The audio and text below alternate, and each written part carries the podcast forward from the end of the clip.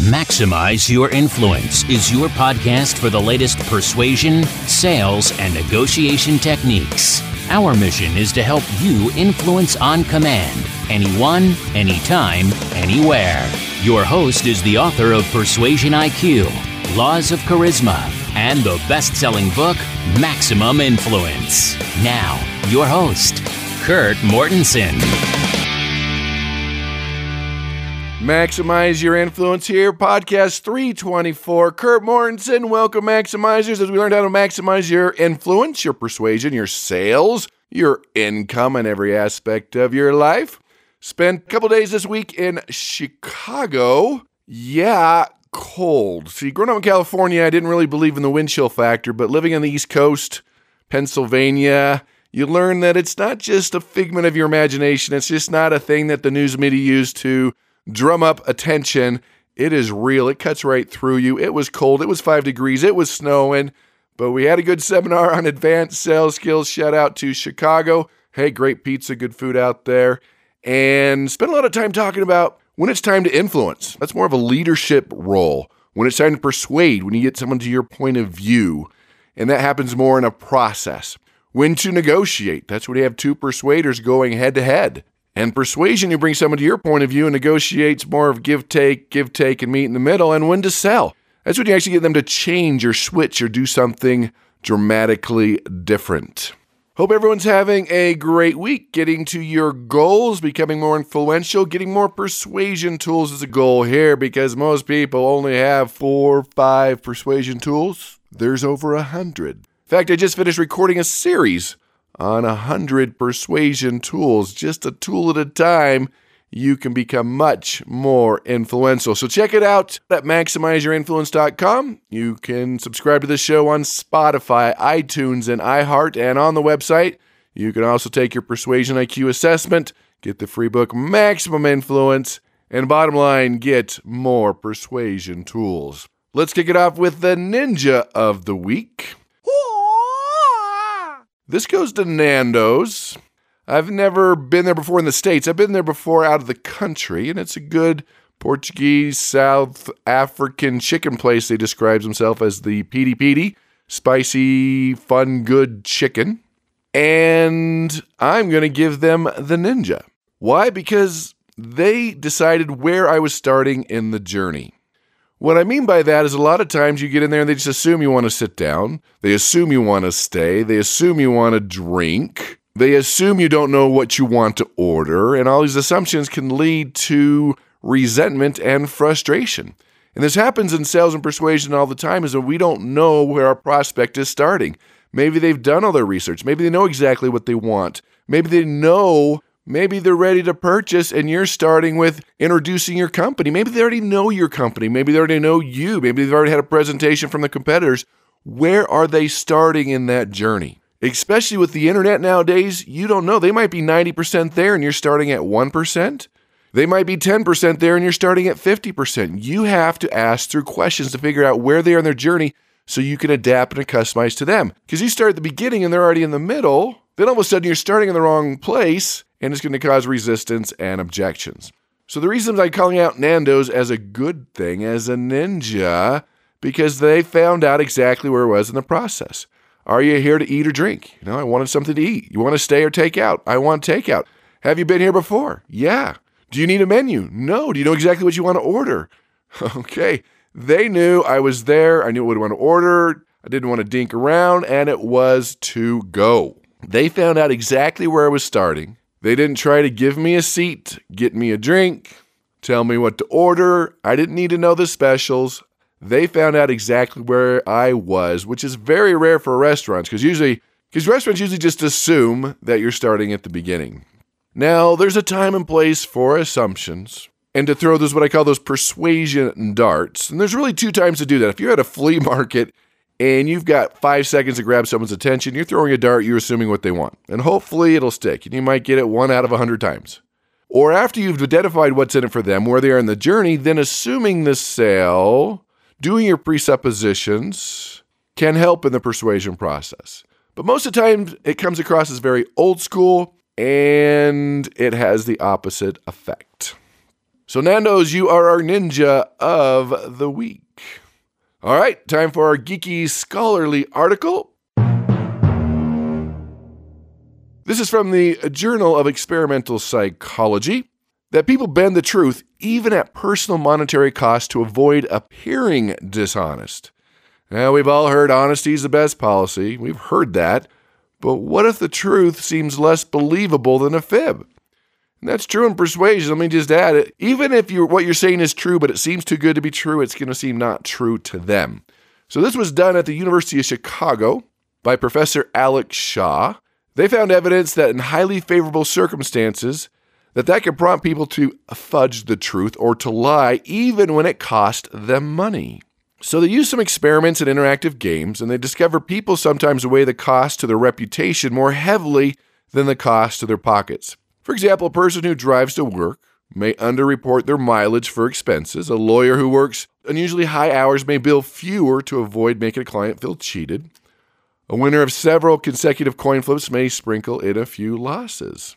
So, in the first experiment, the researchers looked at lawyers and had them imagine giving a client an estimate of a 60 to 90 billable hours. Half the participants were told they were actually worked 60 hours, while the other half were told they worked 90 and the clients had no way to verify the hours. So the 60 hour group reported working 62.5 hours, with 17% of the respondents falsely inflating their time spent. But the 90 hour group reported an average of 88 hours, with 18% of the respondents falsely underreporting how long they worked. And they found similar results in another experiment with undergraduate students when they were playing online dice rolling and coin flipping games winning 15 cents for each successful roll or flip. Now, these games were rigged, and half the students were ensured that they're going to win 12 out of 12 times, which logically we know is never going to happen. And 25% of those participants underreported their wins compared to 4% of the control group. Even though it was true, it didn't seem true, and 25% lied about it because they wanted to appear dishonest because it doesn't seem true. So Professor Alex Shaw says if you're worried about appearing dishonest, that causes you to lie in some circumstances. And they acknowledge that some real world scenarios could produce different results. And they're going to continue with future research to find those boundaries between lying and telling the truth. All right, let's bring in some listener email. Oh boy! Remember, if I read your email on the show, you get a free subscription to Influence University at influenceuniversity.com. There's also free membership there if you want to get started learning some new influence tools, and the advanced mastery programs also available there. This is Bill from Orlando, Florida. He said, Hey, I'm new at sales. I just got a promotion. I really didn't want that promotion. I really didn't have an option. It was either take the promotion or kind of get fired or leave. I am scared to death. How do I get over the fear of selling? By the way, appreciate all your work in the world of persuasion and influence. Just finished your book, Laws of Charisma, and I know it's going to help. Well, thanks for the kind words, Bill. Let's get into that sales phobia. How do you conquer the sales phobia? We all have to sell something. We all have that fear of selling. I mean, what does it take to sell and persuade at any encounter? Think about it. When was the last time you didn't get something you wanted? What happened? Did you fail to get your point across? Were you persuaded by somebody else? Because sales and persuasion influence have changed dramatically. But what prompts people to buy and take action? Because all of us at some point have lost a client, a customer, or even a friend, failed at a business, blown a new account. These setbacks hurt, but the question is who's to blame? It costs you money, it costs you embarrassment, it upsets you. Who's going to be blamed for this discomfort? And in this fear part, we have to take ownership for and ask ourselves, what is this costing you? This fear of talking to people, this fear of failure, this fear of rejection, this fear of criticism. It's cost you money, it's costing you time. It destroys your time management because you put off all the income producing activities because those usually include rejection.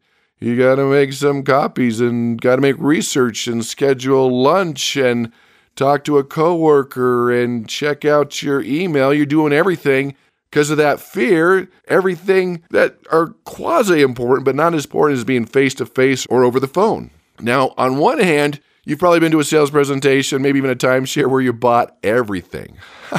Because you were going in, not going to buy, not going to buy, and you bought everything. What if you take that power of sales and persuasion, put into an aerosol can, and you just spray people and they said yes all the time? That would be worth millions to you. versus, of course, how much money have you lost. So let's talk about this fear factor, give you some tools to overcome that. If you want to check out the YouTube channel, Maximize Your Influence, we also talked about some fear factors and ways to overcome it this week. Kind of supersize what we talk about on the podcast. But this fear factor, the first thing is what's the source? Where did you learn this fear? Yes, it's learned because you were only born with two fears. Every baby ever born in the world, two things will start them fear of falling, fear of loud noises. We've talked about that before. You've learned this fear.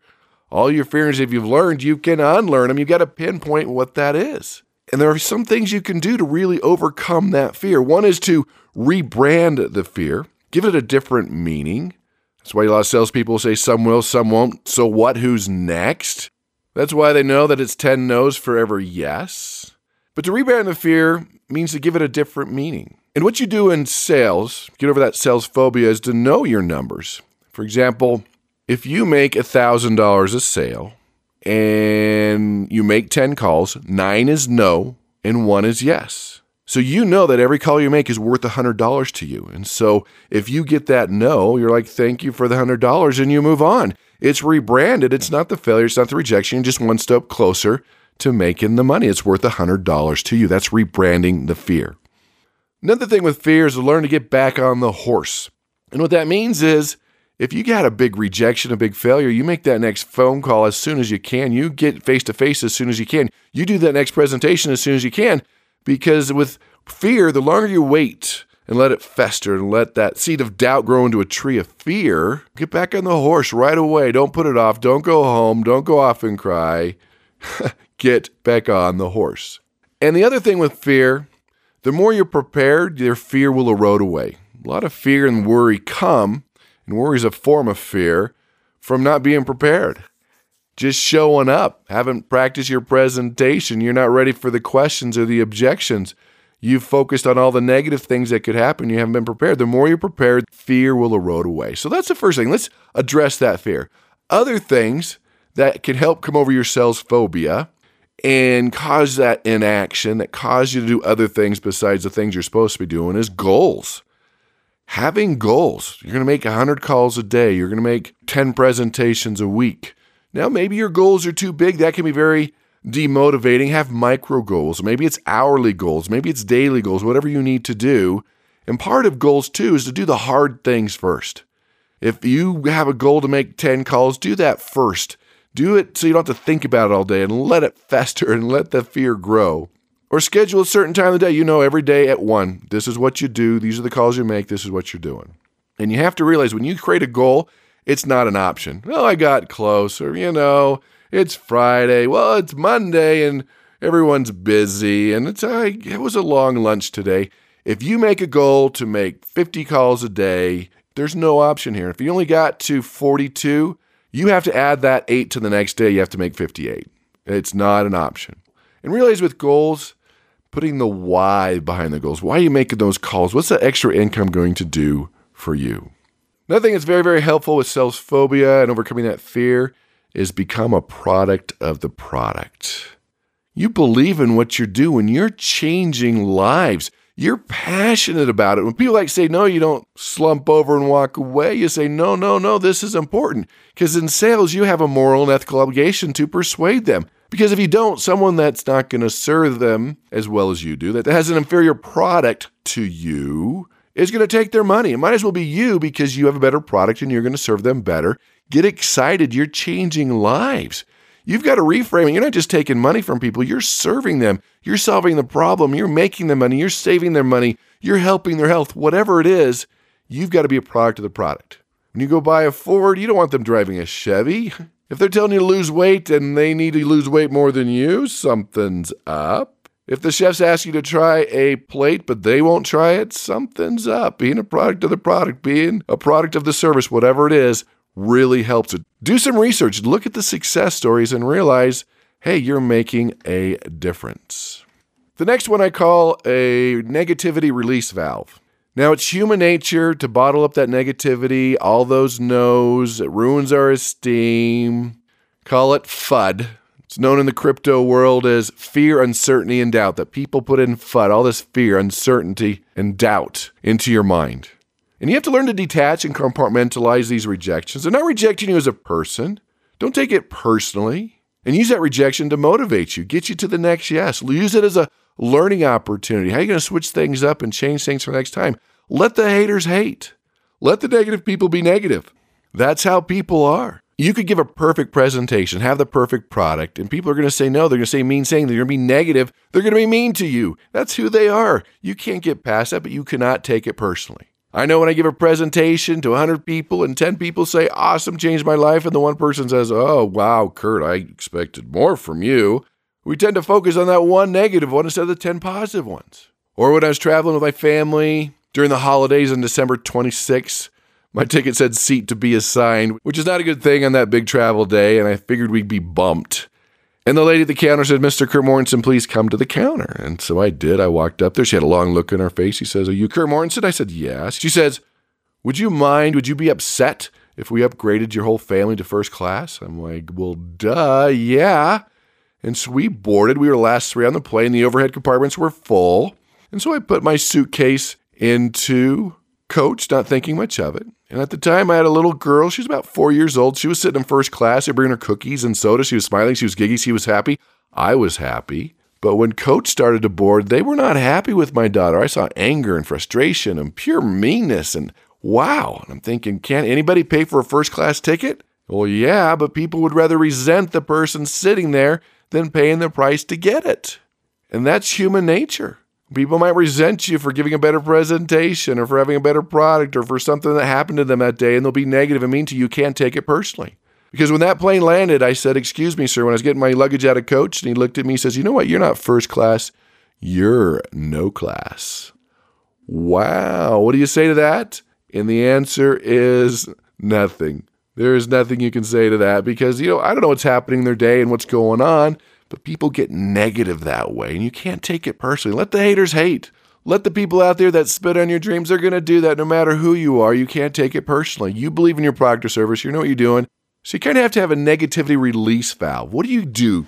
You're feeling it. A lot of rejection. It's getting heavy. You're feeling like a failure. Your self esteem is getting low. You have to have a release valve.